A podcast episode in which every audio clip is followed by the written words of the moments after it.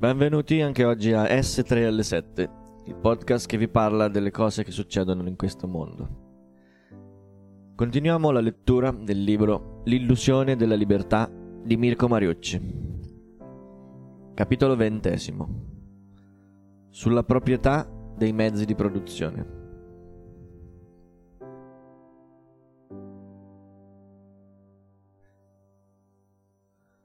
Poco più di due secoli fa, il filosofo Jean-Jacques Rousseau lanciava un monito all'intera umanità.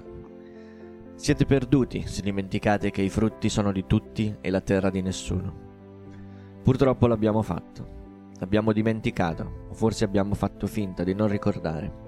E ora le conseguenze di questa scelta stanno influenzando negativamente l'esistenza dell'intera umanità. Da quando i primi ominidi hanno iniziato a camminare sulla Terra, il mondo non ha mai visto così tanta ricchezza come quella odierna, eppure non ha mai conosciuto altrettanta povertà. Il pianeta avrebbe abbastanza risorse per soddisfare i bisogni di tutti, se solo questi fossero dettati dalle reali necessità. Di certo non riuscirà mai ad appagare le false esigenze indotte da un sistema economico basato sul profitto. Le attuali conoscenze scientifico-tecnologiche ci consentirebbero di risolvere i più grandi problemi che affliggono l'umanità. Ciononostante, i delicati equilibri dell'ecosistema sono minati da un inquinamento detestabile, mentre fame, malattie e un diffuso senso di malessere colpiscono duramente a ogni livello della nostra società. Ovunque gli esseri umani si diffondono, la natura soccombe gli animali selvatici scappano, impauriti dalla nostra vista. La terra sembra ribellarsi, come se fosse consapevole della necessità di doversi difendere. Avremmo potuto essere i guardiani della vita e invece ci siamo trasformati in un cancro. Il male, la menzogna e l'ingiustizia permeano la società, nonostante gli sforzi di rivoluzionari e liberi pensatori.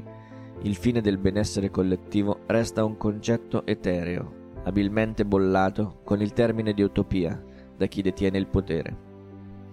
La fine delle guerre, dello sfruttamento dell'uomo sull'uomo e della povertà, ma anche la rivoluzione, l'uguaglianza sociale o il benessere collettivo. Fateci caso.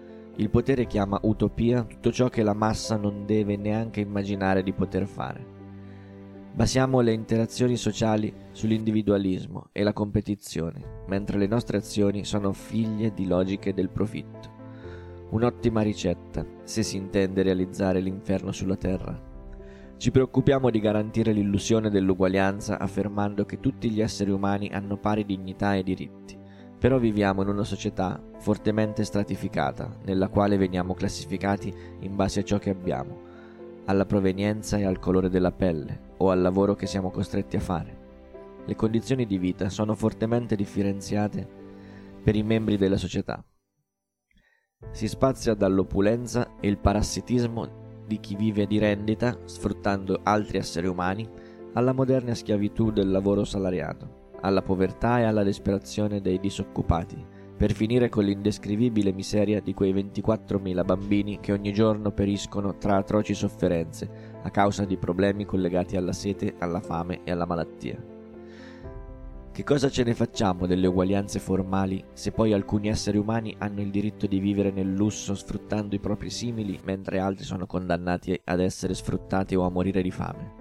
Ciascuno partecipa a una continua lotta per cercare di migliorare le proprie condizioni di vita, fregandosene se il suo agire peggiorerà l'esistenza di altri esseri viventi. Ma così facendo, l'intera umanità, a eccezione di noi stessi, potrebbe influenzare negativamente la nostra esperienza di vita. L'alternativa consiste nell'utilizzare l'intelligenza ed energia per migliorare anche le condizioni di vita degli altri, senza pensare solo a noi stessi.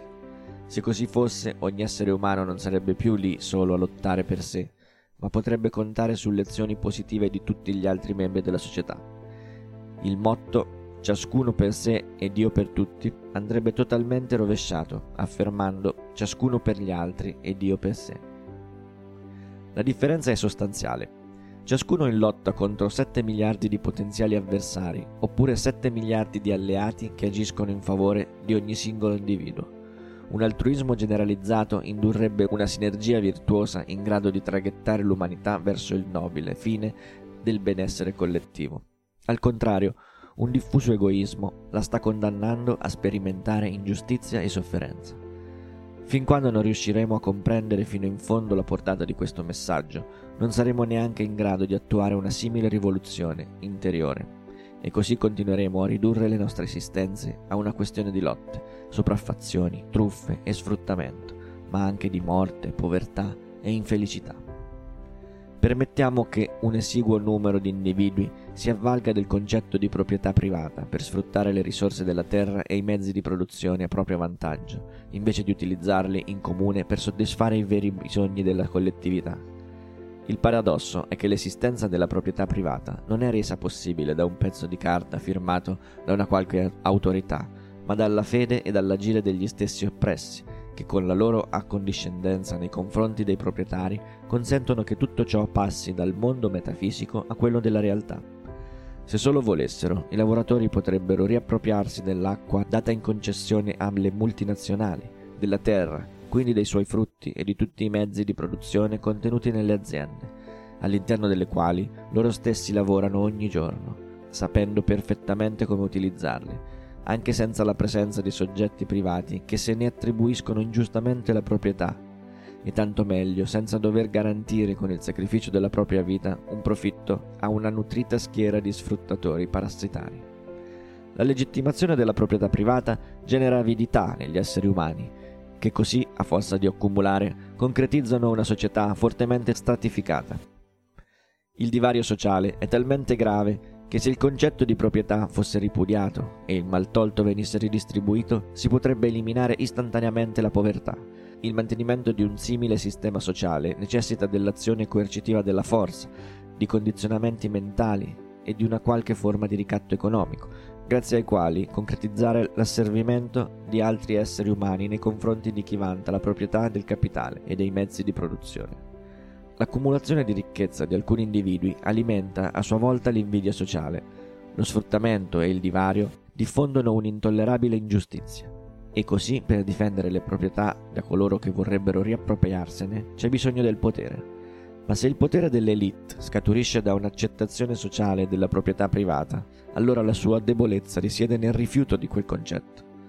Quanta sofferenza e quante ingiustizie si potrebbero evitare se ascoltassimo le parole del filosofo Rousseau e gridassimo Guardiamoci dal dare ascolto a questi impostori. Siamo perduti se dimentichiamo che i beni e i servizi sono di tutti, mentre le risorse e i mezzi di produzione di nessuno. Non rispettiamo i nostri simili esattamente come non rispettiamo gli esseri viventi, nonché la natura che ci circonda.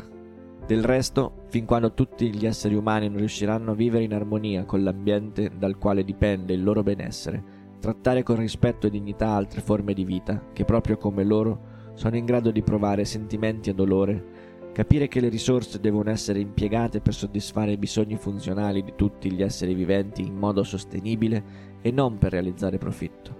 Come si può pensare che non sfruttino anche i propri simili, l'ambiente e le altre forme di vita, generando dolore e sofferenze per se stessi e per il resto dell'umanità. A forza di passare il nostro tempo nelle scuole, nelle fabbriche nei centri commerciali, abbiamo totalmente perso il contatto con la natura.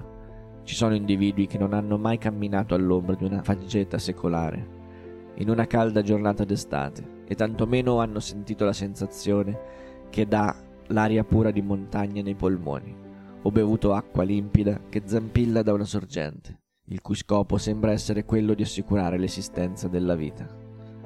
Costoro non hanno mai assaporato né il piacere della libertà, né l'incanto e il benessere che genera l'essere in sintonia con l'ambiente. Ci hanno reso insensibili alla bellezza della natura, per impedirci di comprendere la via per raggiungere la felicità. Viviamo in un mondo nel quale a forza di sfruttare in modo scellerato le risorse abbiamo inquinato quella stessa acqua che ci consente di vivere. Per cosa? Per raggiungere dei ridicoli obiettivi di profitto. Nessun altro animale in natura è mai arrivato a tanto, senza considerare che gli esseri umani sono perfettamente in grado di comprendere ciò che stanno facendo e possiedono anche le soluzioni per rimediare ai propri disastri. In questo modo abbiamo conquistato un primato assoluto, quello della più eclatante stupidità tra tutte le specie presenti nel regno animale.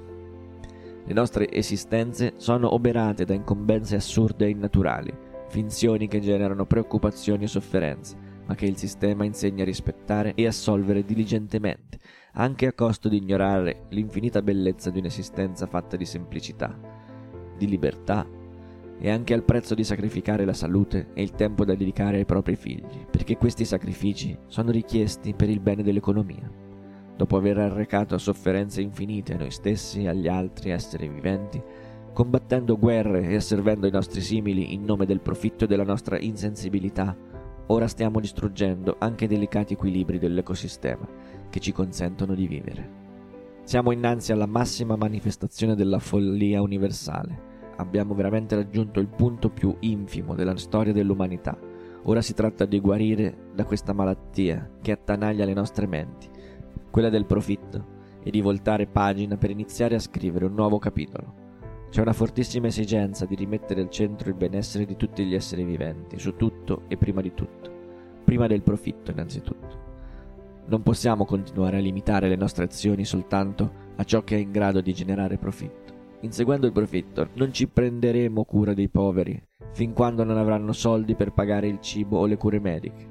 Non smetteremo di inquinare l'ambiente perché rappresenterà un costo che non saremo disposti a sostenere, fin quando un giorno non sarà troppo tardi. Sacrificheremo le nostre vite per un lavoro inutile, il cui unico fine non è aiutare gli altri o realizzare beni e servizi effettivamente utili all'umanità, ma soddisfare la follia dei processi di accumulazione di capitale Potremmo rifiutare il concetto di proprietà privata per utilizzare in comune le risorse e i mezzi di produzione, al fine di assicurare il soddisfacimento dei veri bisogni di tutti gli esseri viventi in modo sostenibile. Potremmo eliminare le disuguaglianze dovute a un'uniqua ripartizione della ricchezza e le ingiustizie legate all'asservimento dell'uomo sull'uomo. Potremmo farlo se solo avessimo l'intelligenza di riconoscere che siamo tutti esseri umani e che non cerchiamo null'altro al di fuori della felicità.